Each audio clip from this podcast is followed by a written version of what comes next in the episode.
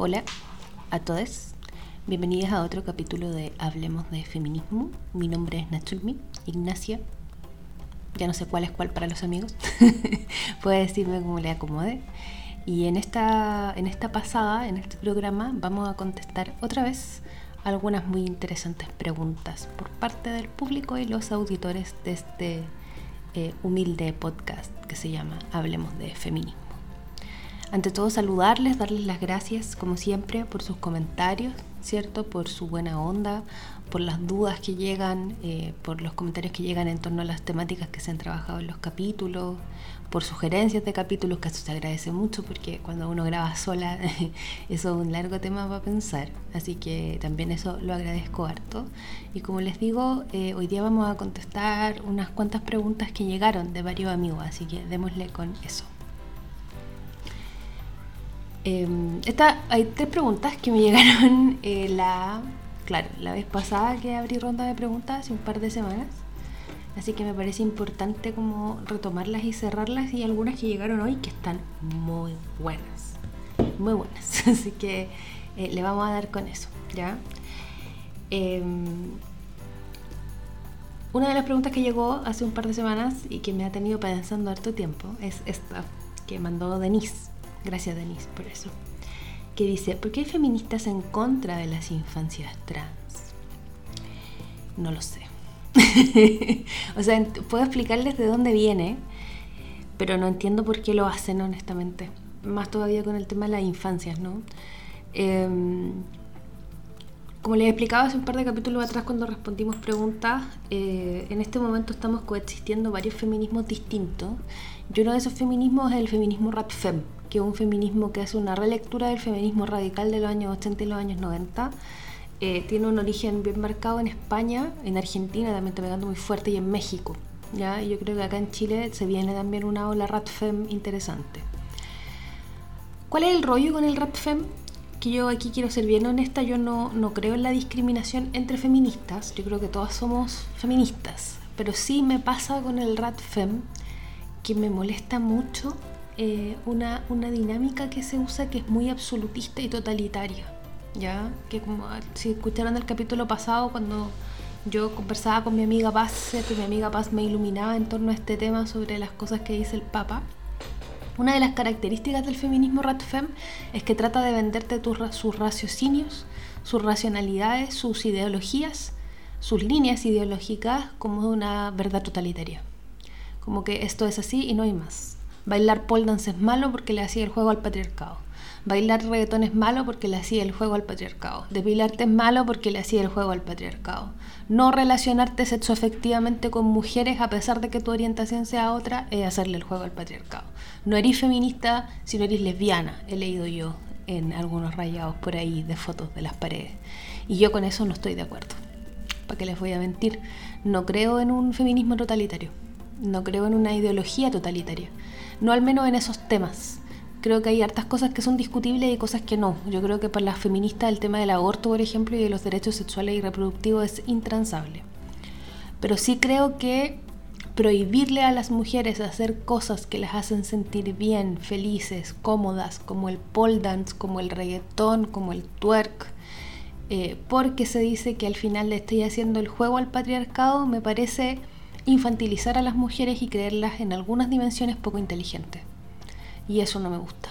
Por eso no apaño en esa circunstancia.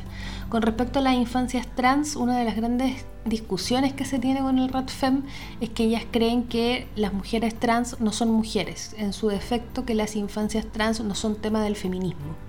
Entonces las feministas no deberíamos pelear con las personas trans y de hecho hay colectivos RATFEM que plantean que las feministas no deberían aliarse con los colectivos LGBTIQ porque no somos la misma lucha. Yo tampoco estoy de acuerdo con eso. ¿Qué quieren que les diga? Yo creo que mientras más somos es mejor y con las diversidades y las disidencias se han formado alianzas implícitas basadas en la exclusión y en la discriminación y en la violencia arbitraria durante mucho tiempo, entonces yo de verdad no estoy de acuerdo. No estoy de acuerdo con que no mezclemos luchas. No estoy de acuerdo con que no armemos una sola gran lucha.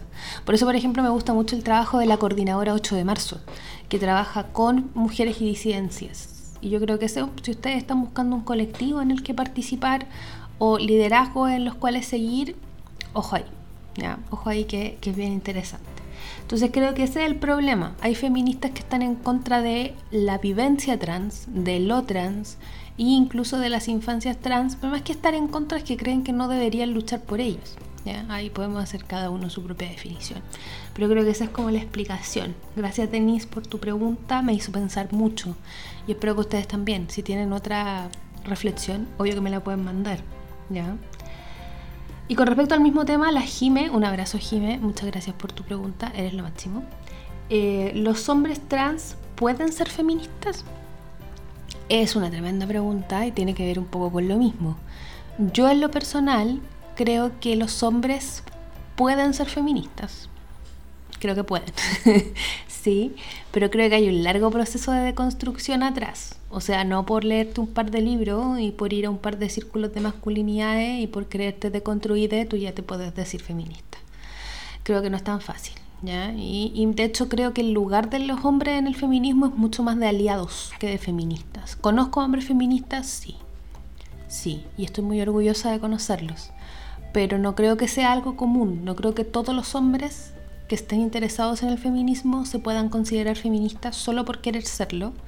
Y creo que en particular con el tema de los hombres trans hay una vivencia bien interesante porque los hombres, les hombres trans eran mujeres en su, en su vida. O sea, esto del tema trans es muy difícil de tratar, ¿no? Porque en el fondo los hombres trans son hombres, no son mujeres.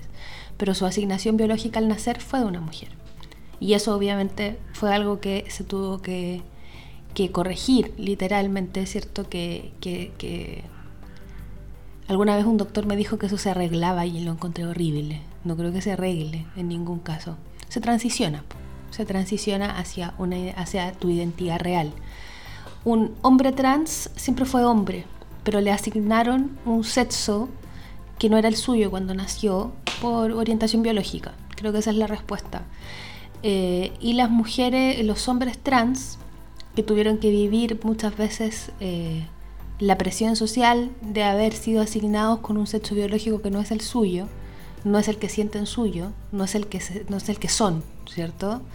Em, creo que tienen una experiencia distinta de la opresión y creo que em, ahí hay un tema súper interesante que trabajar con los grupos que trabajamos con las disidencias y las diversidades creo que ahí hay algo muy bonito que mirar. Yo en lo personal creo que los hombres trans pueden ser parte del movimiento feminista por sus vivencias, por sus procesos. Y creo que los hombres cis también pueden ser feministas, pero tienen que vivir un largo proceso. No es como una autodenominación, así como, oh, mira, yo hoy día me levanté y soy feminista. No, hay cosas que tienen que pasar ahí, eh, procesos, vivencias, cosas diferentes. y bueno, la Carlita, un abrazo, Carlita, leí que estaba ya enferma en Instagram, así que te mando un abracito, gracias por escuchar esto siempre. La Carla pregunta, ¿cuál es la diferencia entre la perspectiva y la ideología de género? Y esto es una tremenda pregunta, ¿ya? ¿Por qué? Porque la, la perspectiva de género, ¿cierto? Y la teoría de género son las, los elementos teóricos que tenemos desde eh, el trabajo de los estudios de género para poder analizar teóricamente ciertos fenómenos. Ahí viene todo el trabajo teórico de la Lucy Ligaray, de la Judith Butler, de, no sé, po, la Kate Millett. Ahí podemos estar horas nombrando la Bell Hooks, ¿cierto? Eh, eh, se me ocurren 8000, la Nuria Varela. Eh, muchas mujeres, ¿cierto?, que, están en ese, en ese proceso de crear teoría, de analizar ciertos fenómenos desde la teoría, ¿cierto? Eh, y eso está bien, está bonito, es interesante, y la verdad es que la perspectiva de género lo que hace es que podamos analizar fenómenos sociales, políticos, económicos, culturales, socioculturales, con una perspectiva de género, o sea, entendiendo ciertos atisbos de discriminación, ciertas cosas que no son como tan respetuosas, ¿cierto? Con el tema de la paridad, por ejemplo. Eso, eso es como lo, lo interesante. La perspectiva de género lo define hermosamente la Nuria Varela cuando habla del feminismo y es básicamente eso, es mirar todo con gafas violetas. ¿ya? Es mirar el mundo de una forma distinta y poder ver cuándo se falta ciertos principios básicos, por ejemplo, de la paridad, cierto de la equidad, cuando no se consideran válidos ciertos preceptos, cuando se hacen cosas cierto que son evidentemente machistas, por ejemplo. Probablemente ustedes lo vieron, la semana pasada salió el, el gabinete del gobierno nuevo, que asume el 11 de marzo y yo siento que falta tanto al 11 de marzo, quiero que sea luego. Em, y, em, y, se hacía la comparación con la foto del gabinete de los años 90. Y claro, con perspectiva de género, ahora nosotros miramos la foto del gabinete de los años 90 y decimos, pero bueno, ahí no hay ninguna mujer. Ninguna mujer. ninguna mujer. Never. Cero. Pero claro, eran los años 90, nosotros veníamos saliendo de una dictadura y la verdad Elwin, que era el presidente de ese momento, tuvo una prioridad muy clara que era poseer un gabinete solo de civiles y no de militares, porque veníamos saliendo de un gobierno militar, de un pronunciamiento militar, de una dictadura militar, digámoslo como es, ¿cierto? Entonces, eh, por lo mismo se tomó esa decisión y la verdad es que en los 90, sobre todo a inicios de los 90, había muy pocas mujeres que tuvieran vida política por razones obvias. Porque en la dictadura claramente el rol de las mujeres, sobre todo de las mujeres de izquierda, estaba principalmente en el exilio, lamentablemente. Entonces no había mucho que hacer ahí.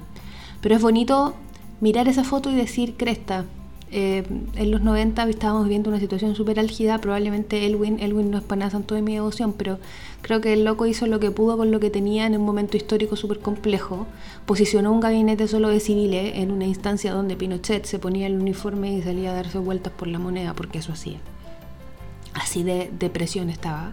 Pero qué bonito es ver que la perspectiva de género ha hecho que 32 años después tengamos un gabinete con 14 mujeres y 10 hombres. Y que de esas 14 mujeres tengáis diferentes opciones diversas, mujeres lesbianas, mujeres heterosexuales, mujeres madres, mujeres no madres, mujeres jóvenes, mujeres más mayores. Eh, es súper interesante ver esa variedad y eso es perspectiva de género. A lo largo del tiempo nos ha hecho ver que el gabinete de los 90, en los 90, era muy, muy potente, pero ahora sería totalmente anacrónico.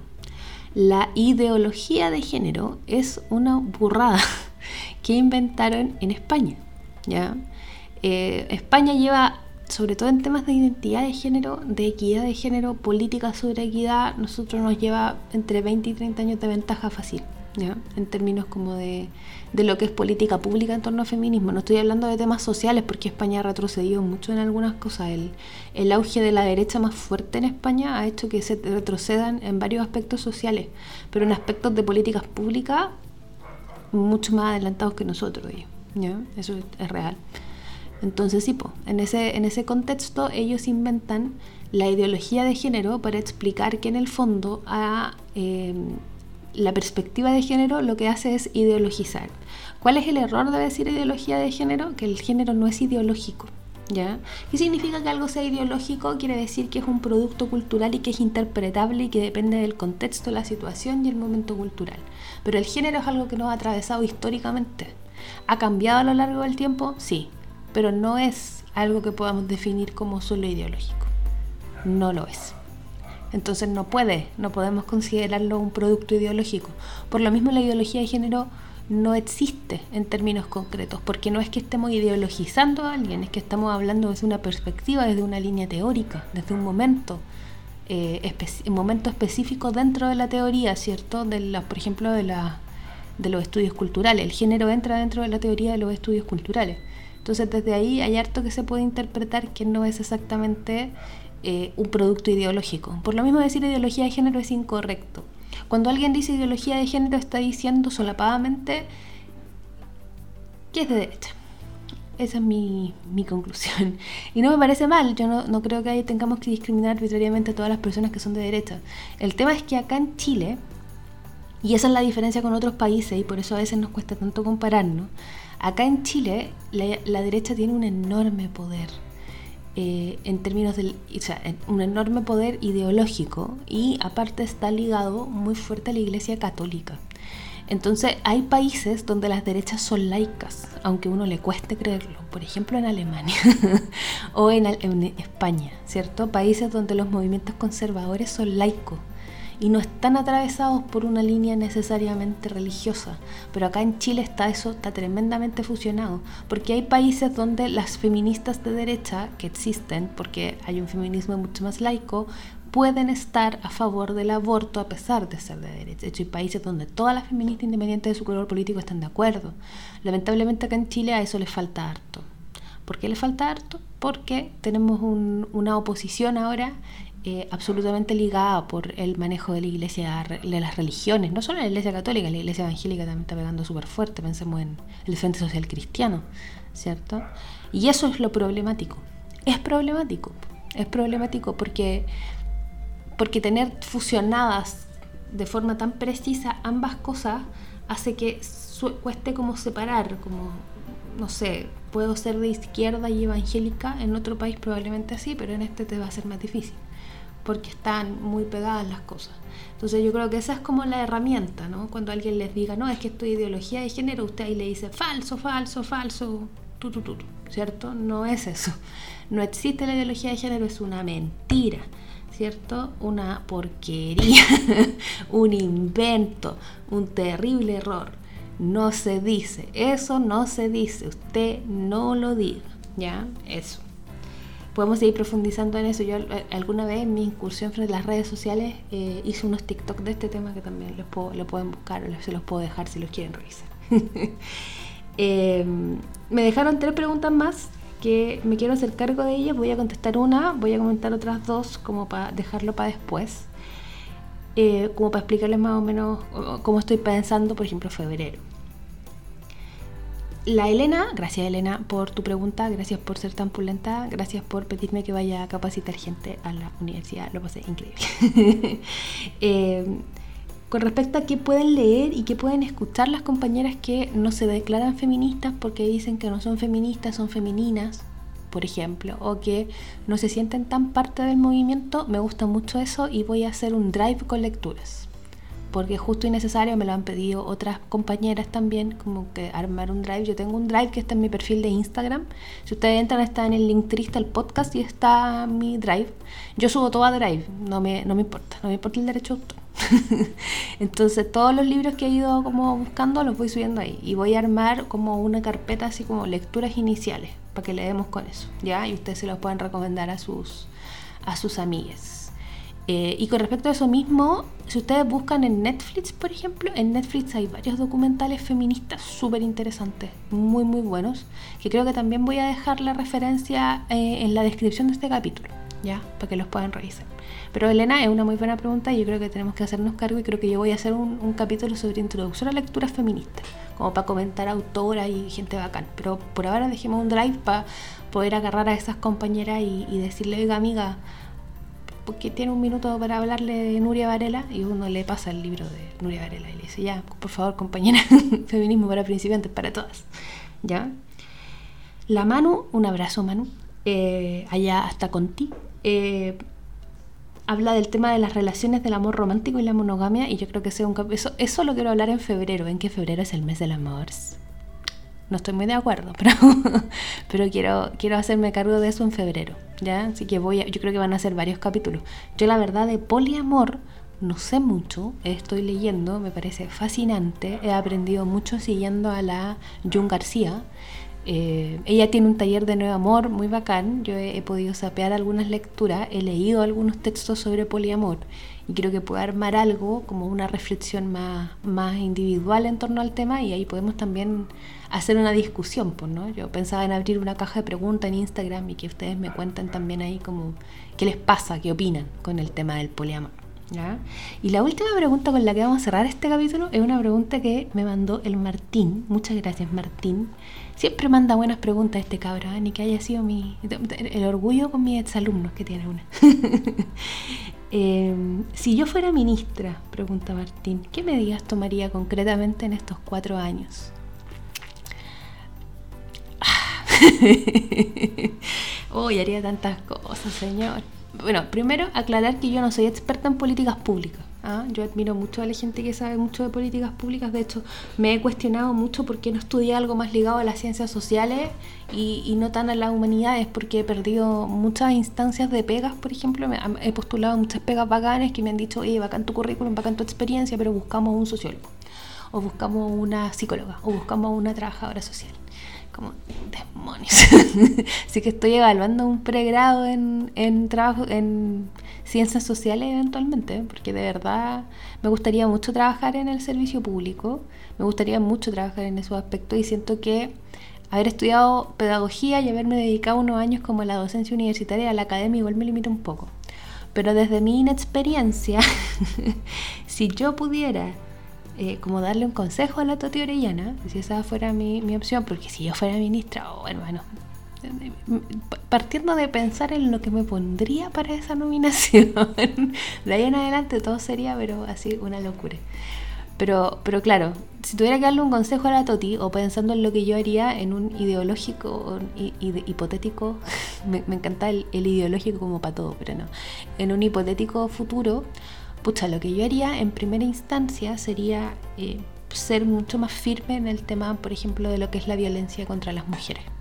Trabajaría mucho más de la mano con las ONGs que han hecho una pega hermosa en, ese tema, como, y, no sé, eh, la coordinadora hecho de marzo, como todo lo que tiene que ver, ¿cierto?, con ABOFEM, las eh, diferentes defensorías para las mujeres que se han armado casi de forma voluntaria porque la verdad es que hay, si hay algo terrible que está pasando con el tema de las mujeres es la violencia de género, que en la pandemia explotó mucho y que esta gente cree que la forma de levantarlo, con esta gente me refiero al gobierno actual, creen que la forma de solucionarlo es hacer unas campañas horrendas o, no sé, invertir plata en cosas muy absurdas, no sé. No, no entiendo qué piensa esta gente, pero yo creo que ahí hay que hacer algo muy potente, ¿no? Inyectar plata en, en políticas eh, que sean más firmes con respecto a las penas en torno a la violencia doméstica, al maltrato infantil, al maltrato en el pololeo eh, y poner medidas ejemplificatorias para el femicidio. Porque es una burla, es una burla la cantidad de beneficios a lo que puede postular un femicida, sobre todo si está en una cárcel muy llena. Entonces eso me parece terrible, de verdad me parece terrible. Como que yo eh, creo que esa es una línea súper heavy y me gustó mucho lo que dijo la Toti Arellana esta semana. O sea, parece que le importan más los portonazos que los femicidios. Porque es, es complejo, pero es real. El feminismo tiene que incomodar. Eh, y a veces, yo en lo personal, a veces eso me cuesta un poco, porque yo, porque yo también soy una hija del patriarcado, pues yo también fui criada en un modelo machista, entonces también a veces me cuesta incomodar. Eh, pero es parte de la pega, es parte de la pega que uno tiene que hacer. Incomodar no necesariamente tiene que ver con golpear la mesa, interrumpir a la gente o hablar fuerte. Tiene que ver con levantar temas de conversación que sean incómodos y como dice la colega Valdebenito, huellar, huellar y huellar para que ciertas cosas salgan como tienen que salir. Entonces yo creo que ese es como un, tema como importante, ¿no? O sea, como que pienso en eso, pienso en trabajar muy fuerte con, con las ONGs, eh, pienso en hacer un ministerio más fuerte, trabajar mucho más de la mano con el Ministerio de Desarrollo Social, con el Ministerio de Justicia, con el Ministerio de Defensa, con el Ministerio de Hacienda también por el tema de los beneficios económicos que, que necesitan las mujeres que están en situación más compleja. Creo que hay que hacerse cargo también de las compañeras que están privadas de libertad, porque realmente la situación en las cárceles en general, pero al menos uno que, que investiga más por esos temas por, por idea, por, por interés propio, ¿no? La situación en las cárceles de mujeres es crítica. Entonces yo creo que ahí también hay harto que hacer, ¿no? Harto, harto que hacer. Ahí se han hecho, hay algo bonito que ha pasado en estos años con el tema de la perspectiva de género y es que se han podido hacer muchos estudios en universidades. Entonces se han podido investigar varias cosas bien bonitas. Y hay, por ejemplo, muchas investigaciones en torno a que la población penal femenina suele estar presa por microtráfico. Ese es como el delito más común en la gran mayoría de las cárceles de Chile y generalmente son mujeres que tienen que mantener a su familia. Creo que ahí hay un tema muy potente. Y otra cosa que me parece muy relevante, a pesar de que yo sé que hay varias compañeras que no están de acuerdo conmigo, pero quizás es mi rol pedagógico, también en el tema de la violencia contra las mujeres hay que trabajar en programas de reeducación para masculinidades. O sea, aparte de todas las medidas de protección, aparte de cuidar a las mujeres, aparte de poner penas más brígidas, aparte de que dejar de ver el femicidio como una anécdota y hacernos más cargo de diferentes cosas, es súper importante también reeducar a los hombres violentos, dar una instancia de reeducación, porque se puede hacer, está comprobado que se puede hacer, los círculos de masculinidades se han hecho muchas veces cargo de eso. Así que ojo ahí también, creo que es fundamental ofrecer instancias de reeducación, porque yo entiendo bajo ciertos estudios internacionales, recuerdo un estudio de España, no recuerdo exactamente de dónde, puede haber sido de Barcelona, que también es una de las líneas más pro en este tema, que de cada tres hombres violentos, uno podía sanarse. No es la totalidad, y con sanarse nos referimos a eh, vivir una vida libre de violencia, ¿cierto? No, dejar de replicar las estructuras violentas que fueron parte de su vida. Yo en ningún caso creo que los hombres violentos sean víctimas, son victimarios. Pero yo creo que hay que, hay que abrir el tema y más, más allá o más que solo castigar, también hay que entregar oportunidades, ¿cierto? de reeducación, porque son importantes, porque son necesarias, porque de verdad creo que es algo que, debería suceder. Eso, eso es lo que haría en primera instancia. También metería mano en los programas del Ministerio de Educación, me aseguraría de que hubiera paridad en las autoras que se leen, en las científicas que se nombren, deberían haber más mujeres nombradas en los currículums. Eh, debería haber un trabajo mucho más fuerte con organismos internacionales para poder tomar modelos que hayan servido de otro espacio. Eso haría. Eso así me lo imagino en primera instancia. Pero probablemente si me lo pidieran me daría un vértigo terrible y lo primero que haría sería reírme mucho rato, después llorar, después reírme de nuevo y después empezaría a pensar qué haría. Pero eso, creo firmemente que hay que hacer un trabajo de, interministerial, un trabajo con redes, un trabajo en temas de violencia, un trabajo en temas de reeducación, un trabajo para eh, mejorar los programas de estudio, para que haya más respeto, eh, con respeto me refiero a que haya más trabajo en torno a comprender, leer, conocer todo lo que ha sido la historia de las mujeres, el aporte de las mujeres en la ciencia, por ejemplo, etc. Creo que todo eso es súper importante. Eso, eso haría en una primera instancia, eso es lo que se me ocurre. Cuéntenme qué harían ustedes si tuvieran que trabajar en el Ministerio de la Mujer o si fueran ministras de la Mujer. ¿Qué, qué se les ocurre? Me parece súper interesante la pregunta. Creo que voy a soñar con eso todo el fin de semana. eso, muchas gracias si llegaron hasta aquí por escuchar, por sus preguntas, por la buena onda, por estar ahí y por ser parte. Ya estamos conversando. Va a haber Hablemos de Feminismo todo febrero, Jay. Así que no se preocupen, yo voy a estar de vacaciones una semana, pero voy a grabar igual. Encontré la forma ya de, hacerlo. Eso, un abracito grande, que tengan un, un buen fin de semana y nos vemos la próxima semana ya en febrero en otro Hablemos de Feminismo. Un abrazo.